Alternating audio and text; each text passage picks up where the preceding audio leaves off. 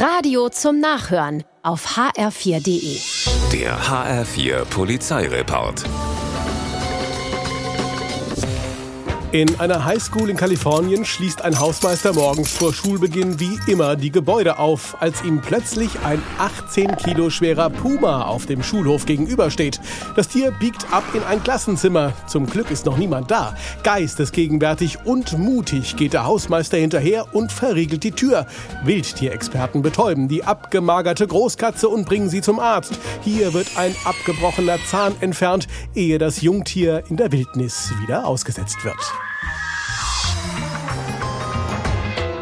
In Windeck an der Sieg wollen zwei Einbrecher in eine Lagerhalle einsteigen. Während der eine das Rolltor mit aller Kraft nach oben drückt, kriecht der andere unten durch.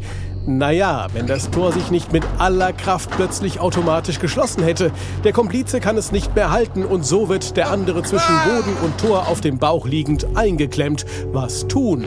Statt seinem Ganoven-Kumpel zu helfen, haut der, der draußen steht, schnell ab. Der Eingeklemmte aber hat Glück, dass ein Anwohner den Einbruch bemerkt hat und die Rettungskräfte ruft. Der Einbrecher wird von der Feuerwehr befreit, aber nur um von der Polizei direkt drauf wieder eingesperrt zu werden.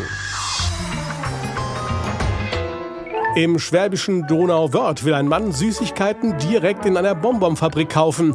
Der Werksverkauf ist aber noch geschlossen. Weil der 79-Jährige nicht länger warten will, klingelt er halt denkt er. Und tatsächlich, nur wenige Minuten später kommt auch jemand. Allerdings handelt es sich nicht um den Verkäufer, sondern um einen kompletten Löschzug der Donauwörter Berufsfeuerwehr. Der Senior hat sich schlicht verklingelt und versehentlich den Knopf des Feueralarms gedrückt. Helfen können die 35 Mann der Feuerwehr in diesem Fall nicht. Sie ziehen wieder ab. Ob der 79-Jährige trotzdem noch an seine Bonbons kam, ist unbekannt. Der HR4 Polizeireport mit Sascha Lapp. Auch auf hr4.de.